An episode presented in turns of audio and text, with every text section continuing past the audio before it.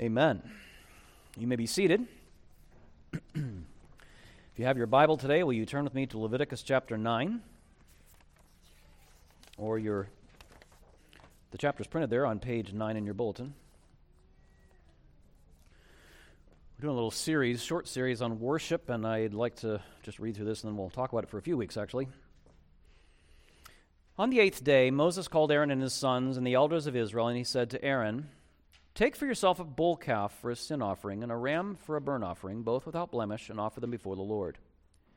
And say to the people of Israel, Take a male goat for a sin offering, and a calf and a lamb, both a year old without blemish, for a burnt offering, and an ox and a ram for peace offerings to sacrifice before the Lord, and a grain offering mixed with oil, for today the Lord will appear to you.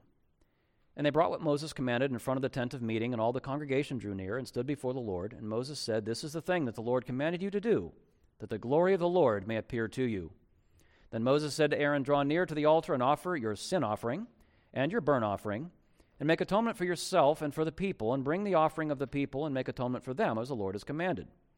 So Aaron drew near to the altar and killed the calf of the sin offering, which was for himself. And the sons of Aaron presented the blood to him, and he dipped his finger in the blood and put it on the horns of the altar, and poured out the blood at the base of the altar. But the fat and the kidneys and the long lobe of the liver from the sin offering he burned on the altar as the Lord commanded Moses. The flesh and the skin he burned up with fire outside the camp. Then he killed the burnt offering. And for Aaron's sons, and Aaron's sons handed him the blood, and he threw it against the sides of the altar. And they handed the burnt offering to him piece by piece, and the head, and he burned them on the altar. And he washed the entrails and the legs, and burned them with the burnt offering on the altar. Then he presented the people's offering and took the goat of the sin offering that was for the people, and killed it, and offered it as a sin offering, like the first one. And he presented the burnt offering, and offered it according to the rule. And he presented the grain offering, took a handful of it, and burned it on the altar besides the burnt offering of the morning. Then he killed the ox and the ram, the sacrifice of peace offerings for the people, and Aaron's sons handed him the blood, and he threw it against the sides of the altar. But the fat pieces of the ox and of the ram, the fat tail, and that which covers the entrails, and the kidneys, and the long lobe of the liver, they put the fat pieces on the breasts, and he burned the fat pieces on the altar, but the breasts and the right thigh Aaron waved for a wave offering before the Lord, as Moses commanded. Then Aaron lifted up his hands toward the people, and he blessed them, and he came down from offering the sin offering, and the burnt offering, and the peace offerings. And Moses and Aaron went into the tent of meeting, and when they came out, they blessed the people, and the glory of the Lord appeared to all the people, and fire came out from before the Lord and consumed the burnt offering and the pieces of fat on the altar. And when all the people saw it, they shouted and fell on their faces. This is the word of the Lord. We ask you, Lord God, to move in our hearts now as we hear this word together and comfort us and change us. In Jesus we pray. Amen.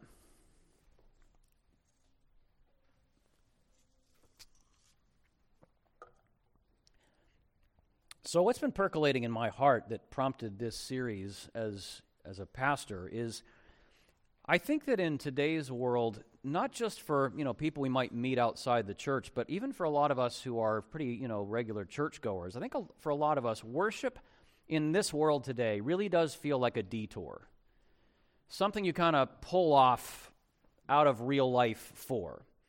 You know, it may be really meaningful to you personally. You may have a great experience in here.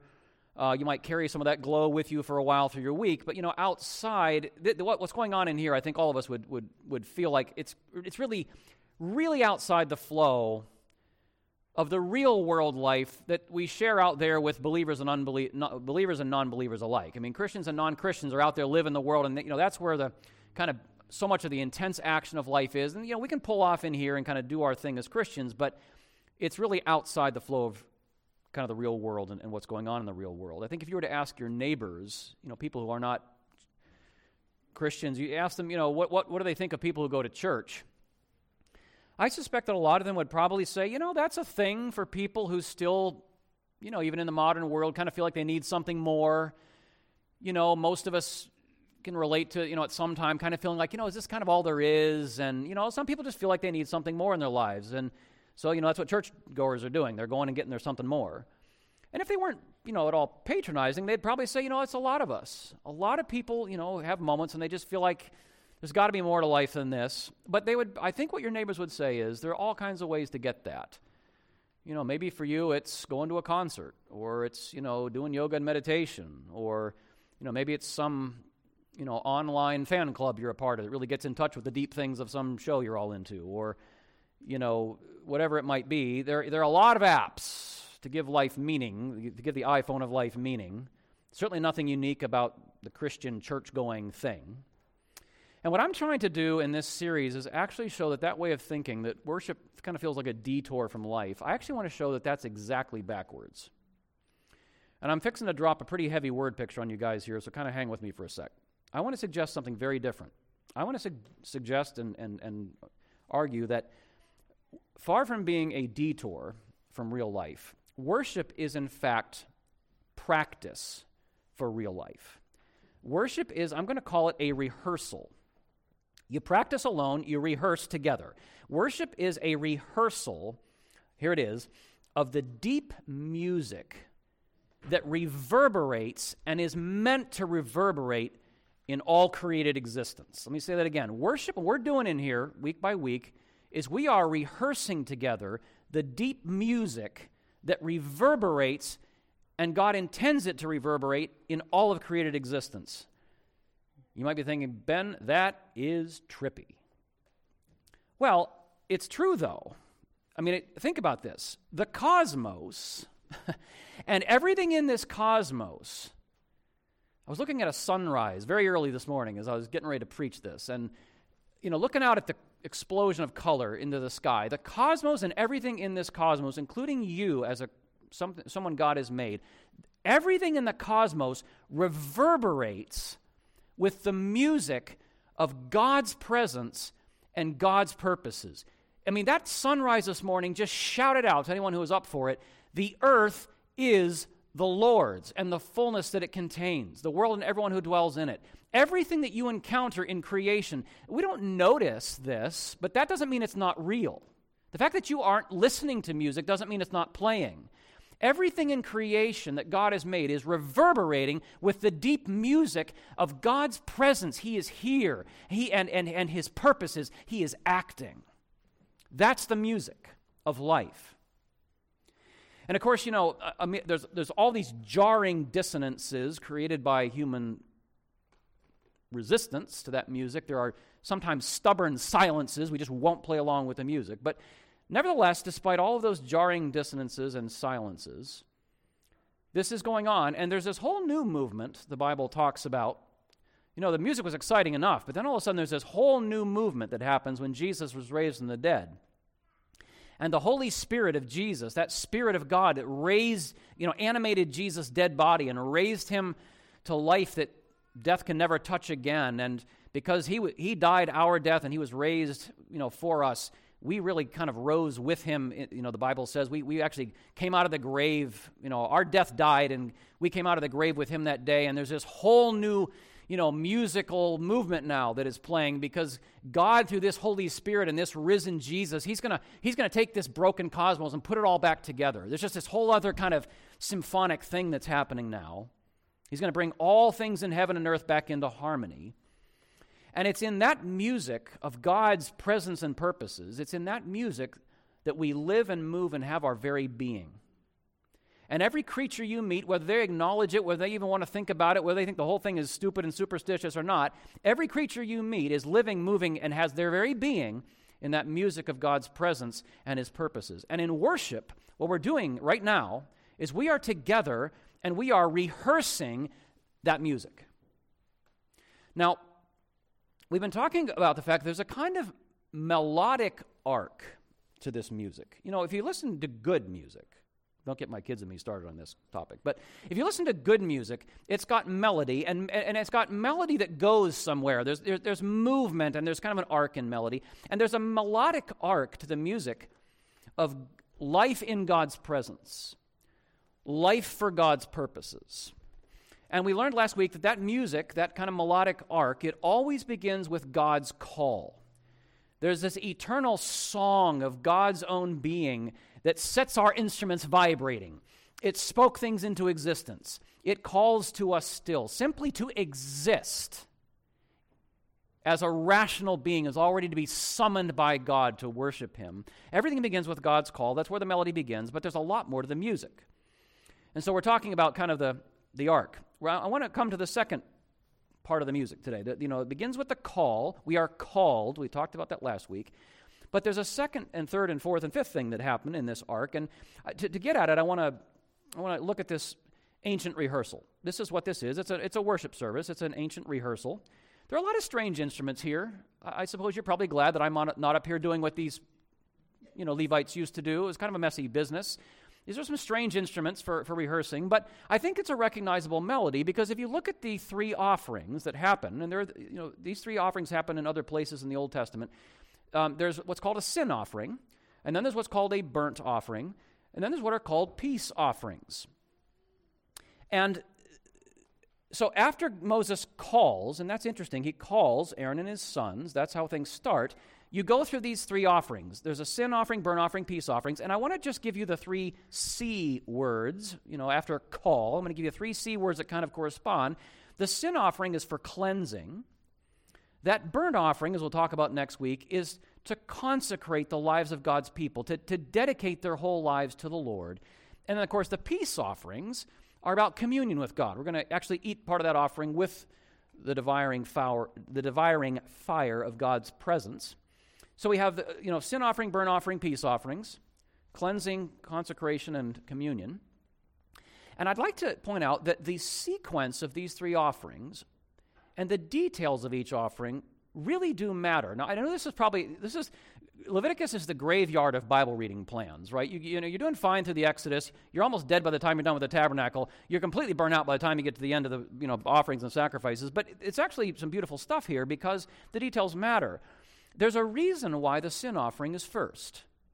There's a reason why cleansing is first. And the details of the sin offering show the meaning, what it's actually doing.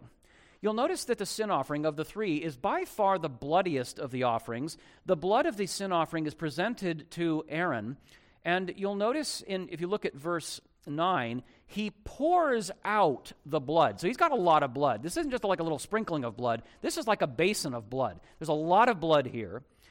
It is the only of the three offerings that involves the base of the altar. So on top of the altar is kind of the, the fiery cloud.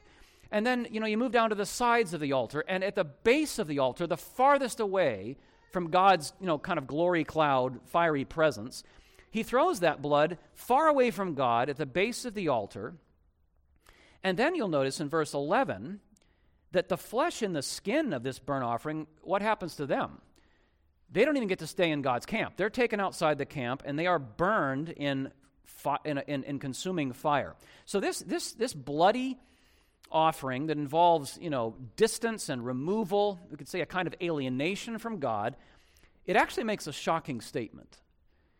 I mean, I've, I've grown up as a Christian. I've heard this stuff for, you know, going on four and a half decades, I guess. And, and, and I, even I was shocked this week because I actually thought about what this is saying. Because what the sin offering is saying, what God is saying to his people through this sin offering is your sin, your sin, your disobedience, your transgression of my law, it has forfeited your right to live.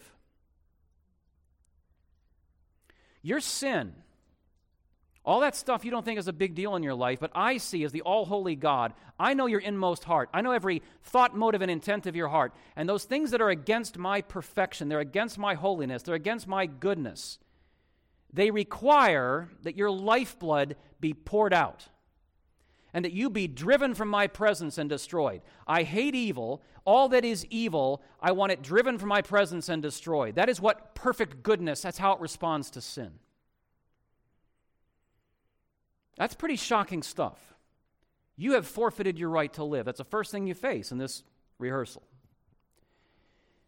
But I think if those details are kind of shocking, I don't think it's any less scandalous in our modern ears the statement of authority in the very idea of sin. Because for God to say to people, Your sin against me has forfeited your right to live, there's, there's, there's, a, there's a statement of authority behind that very idea that there is this thing called sin.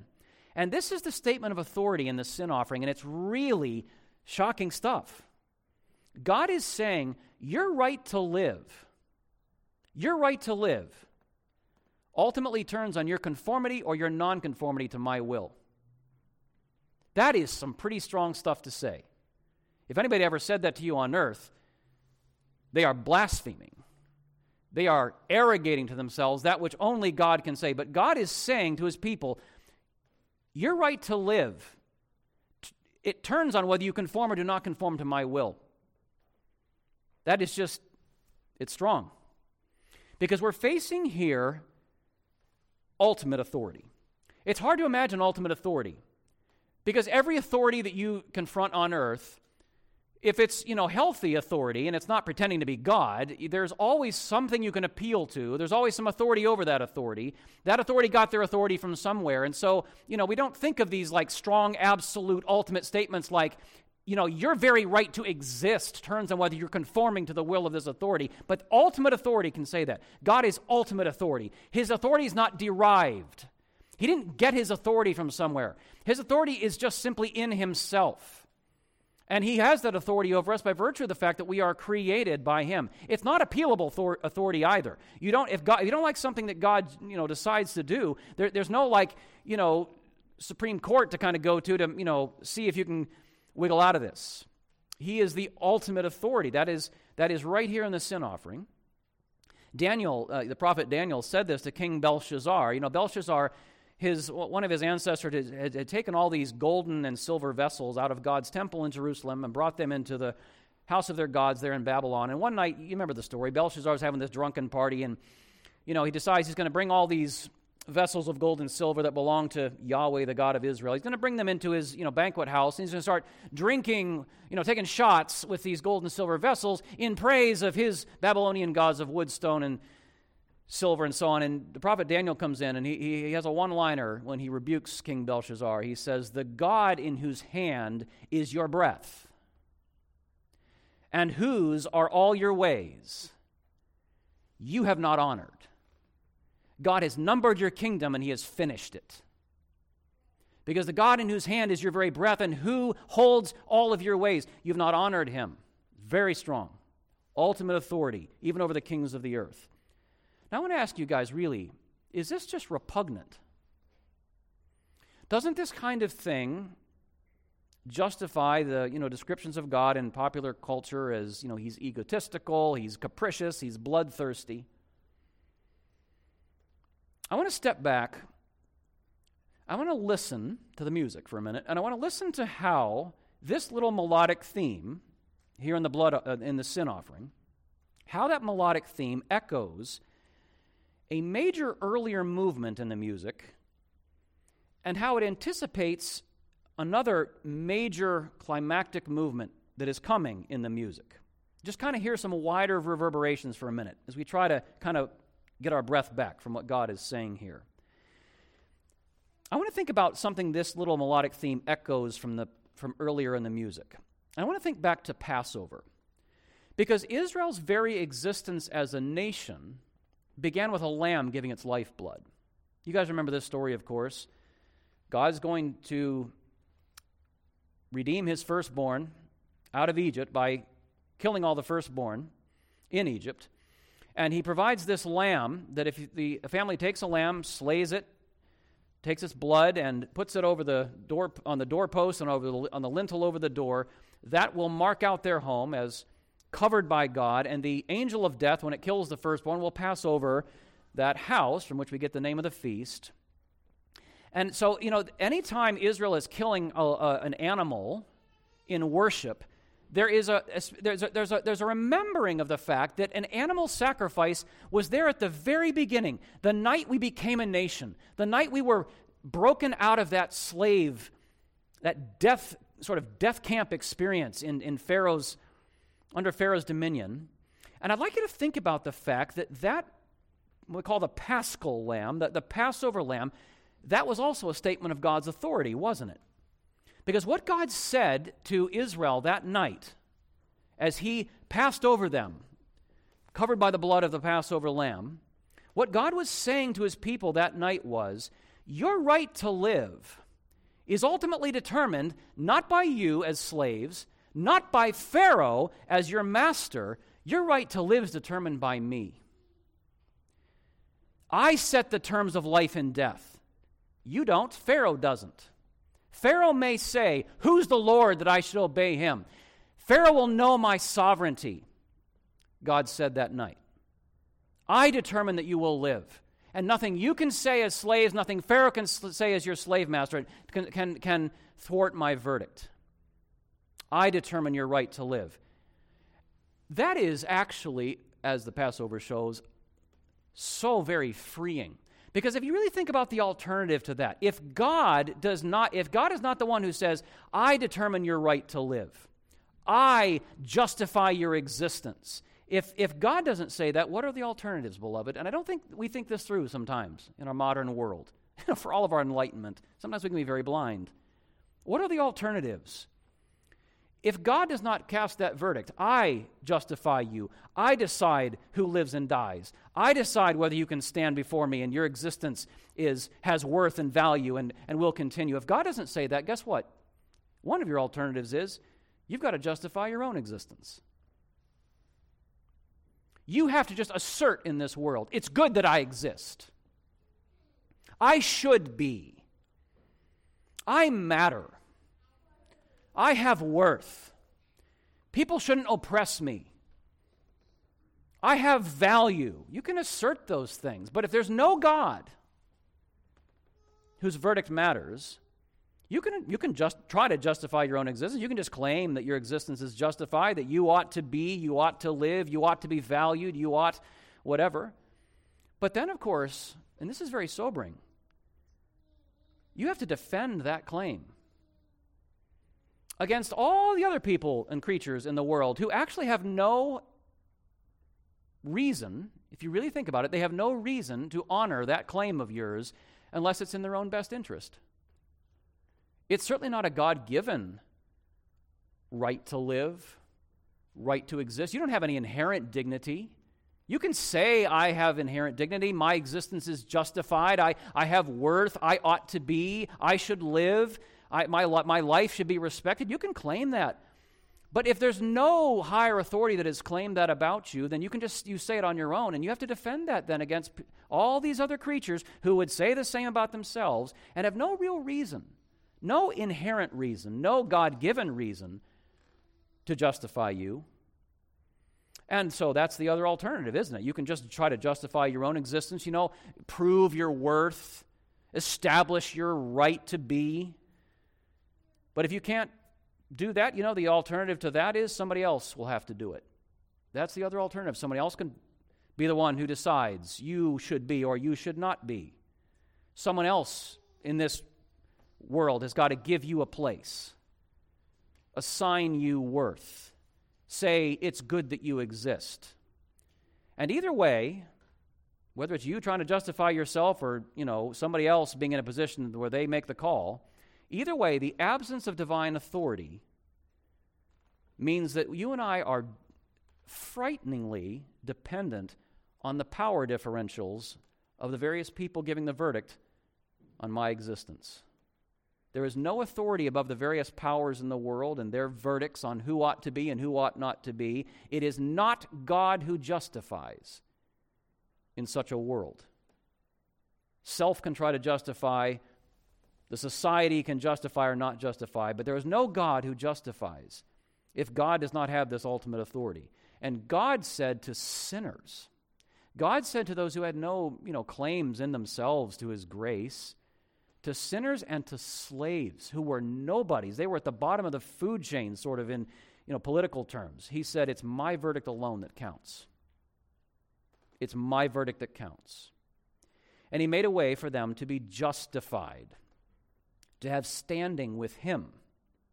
Despite all their weakness, despite the fact that they were worthless in the eyes of Pharaoh, except as a labor force, despite all their unworthiness, their sin, their hard heartedness that would later emerge in the wilderness, despite all of that, God justified them. He said, You have standing with me. You will be sons and daughters of the living God. And every single sin offering in every worship rehearsal after that, repeated that verdict of God I, who have the authority of life and death, I declare, by my grace alone, you shall live.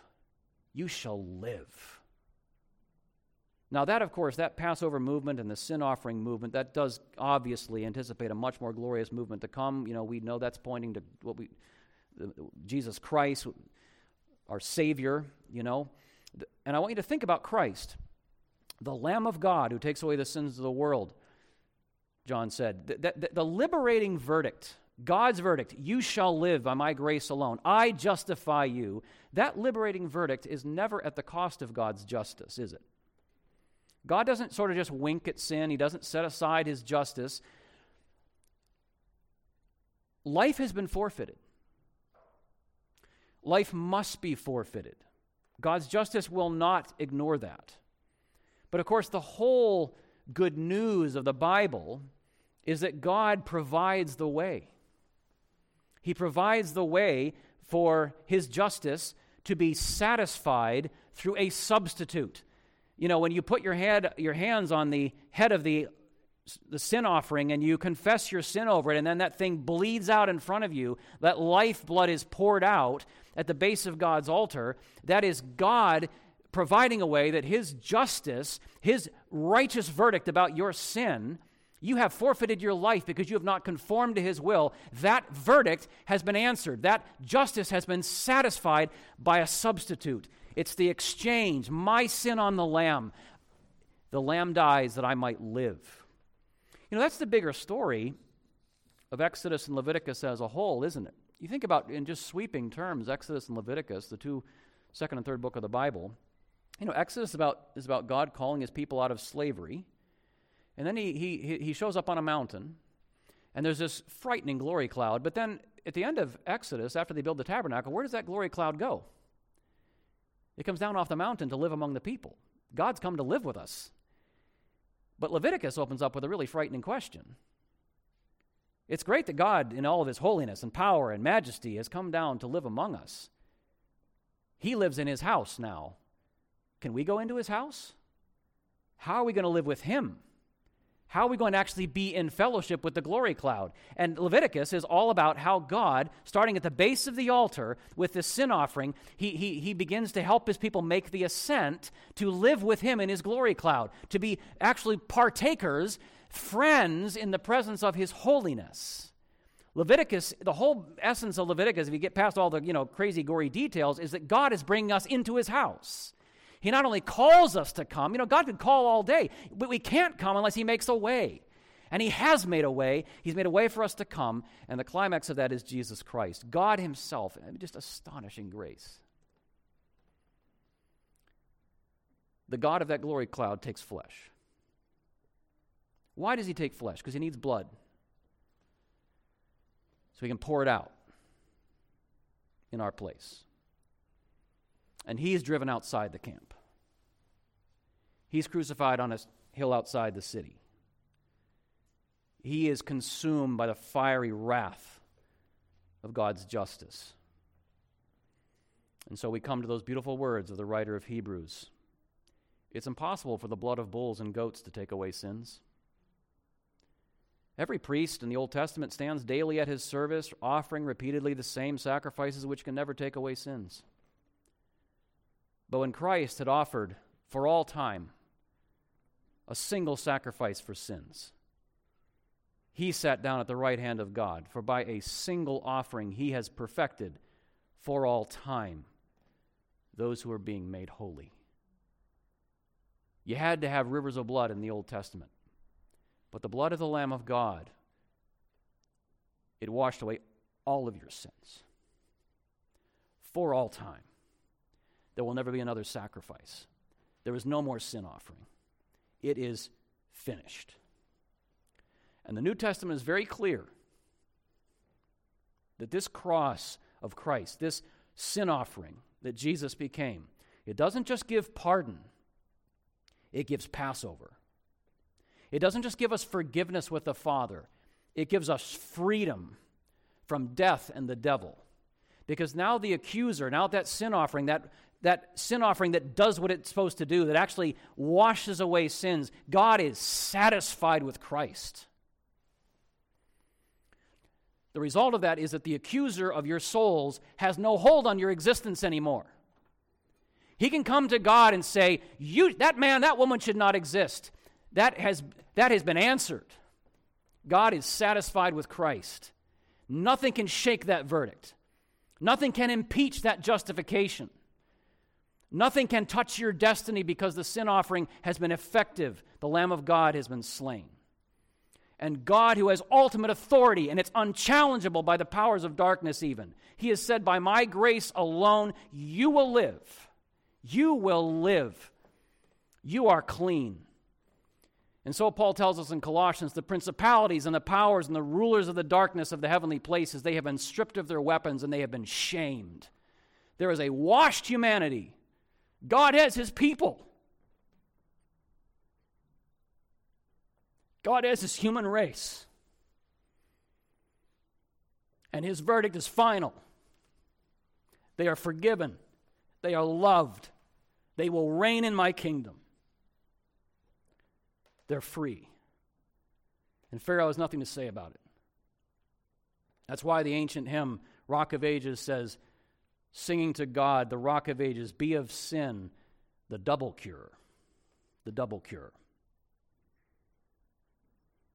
Fleming Rutledge has pointed this out so beautifully in her book on the atonement because sin is two things it's both guilt before God and it's a power that enslaves. And for our guilt before God, Jesus is the atoning victim. And for the power of sin and of death and of the devil, Jesus is not the atoning victim for that side of sin. He is the almighty victor. He has stripped the evil one of his accusations and his weapons. So let's just reflect for a moment or two about what this means. What's the contemporary relevancy of this? First of all, the relevancy for worship. This is why it is not accidental that in our worship service here, we get cleansing very early in the service. True Christian worship that understands what's going on with Jesus and his sacrifice needs to foreground the whole matter of cleansing. I think it is actually, I'm going to be a little bit strong here. I think it is actually a significant problem in modern evangelical Christian worship that there is no confession of sin, there is no absolution, there's not even any clear identification of the fact that there might be a sin problem when we all enter into God's presence. Now, we don't need Jesus to die for us again, but it's very, very important for us to realize as we walk into the presence of the Almighty, thrice holy God, to, around whom the seraphim, in all the, perf- all the glory of their, you know, how will we describe the seraphim? They are holy and they're singing, Holy, Holy, Holy is the Lord of hosts. You think about walking into that presence of that God. We are not here to be entertained, we are here to worship. And there is a sin barrier, and just, you know, to, to, to confess our sins and, and seek, you know, for God afresh to, to, you know, speak over us his word of cleansing and mercy and grace through Jesus. I mean, that's a fairly big deal. That's something that should be foregrounded in worship. That does bring a sobriety with it, but it also brings such a joy. It's interesting to me because it's not just about, you know, reminding us of our need of cleansing, it's reminding us of God's provision of it. And it's been very strange to me over the years. I've said this to you before. The number one thing about this way of worshiping that I've heard people comment over the years that they find just so refreshing is the weekly absolution more than anything else to hear, not because I have any authority, God has authority, to just hear somebody re, re, re, reassert his verdict over you. Your sins are forgiven. You're free. You're washed. You are loved. That needs to be part of worship. How about for life, though? I just want to offer two quick points of relevancy. I want to encourage you guys as we think about the sin offering, the cleansing of God, Jesus, our perfect sacrifice. Number one, I really want to encourage you guys that have kids teach your children about justification. Teach your children you are God's creature made in his image. You don't need to justify your existence. Your existence is justified by the simple fact that God made you. Ah, but daddy, I'm a sinner. You are a sinner. You're a way worse sinner than you know, my son, my daughter. But you're a sinner whose sins, all of them, are forgiven through Jesus. The Lamb is your righteousness. God loves you, and He will never stop loving you because of Jesus. Why is it so important to teach your kids about justification? Isn't that just a big theological word, you know? I mean, is it any big deal? It's a big deal. Because you know what I see as I look around the world today, and this isn't just a problem among young people. I see a lot of people trying to justify their existence. A lot of people trying to somehow assert that I, you know, I, there's a reason for me. I, I have significance. I, ha, I have worth. We have the privilege in the Church of Jesus Christ of raising generation after generation of humbly confident people. Humble, yes. Humbled because I'm a sinner, but confident, yea, bold in Christ. I don't need to justify myself. I don't need to justify my existence. As I go out into the world, I'm already justified. I already have significance. I already have standing with God. And what else matters? Who else? Who, with standing with who else could even possibly matter if I have standing with God? It is no one else's prerogative to justify or not to justify my existence. In fact, it's in no one else's power. It's one of the most horrible things that can happen to you in a relationship is when you're trying to get somebody else to justify your existence. You can't really deal with yourself if this person doesn't affirm you, doesn't approve you, doesn't that's called codependency. It is living death when you see it. And we're just freed from all that. Nobody else has any power to give me that thing I crave, which is to know that I am, and it's good that I am, and I am loved despite my unworthiness, and God is for me. I am forgiven, and I am loved by God, man. That is the basis of humble confidence in our children and in all of us. Teach your children about justification. The second thing I'd say is equally practical learn, learn and practice the power of forgiveness learn and practice the power of forgiveness.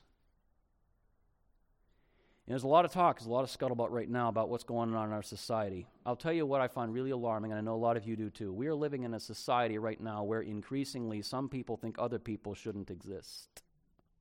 You think we're immune to this as North Americans?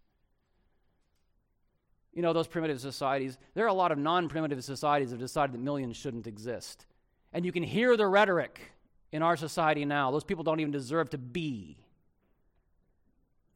We can't really have a good society until the scapegoats are driven out and destroyed. You start you, this this stuff is it's in the air now.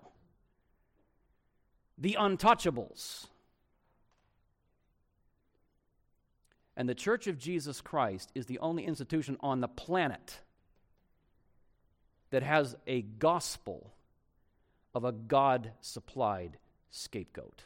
Do you realize this? There is not another religion in the entire world, certainly no ideology, no philosophy that has a God supplied scapegoat. God has visited his ultimate justice on his son. That relativizes all other verdicts, and it means there is no more scapegoating. There's only one. And what I want to ask you guys, I know you believe that. Are we in the body of Christ living together as if that is so. There is something immensely powerful about the daily practice. It doesn't happen a lot of times, and the reason it doesn't happen is because of just pride. But there's something immensely powerful about practicing saying something like this to one another over and over again. I ask for your forgiveness because the Lamb of God was slain for my sin.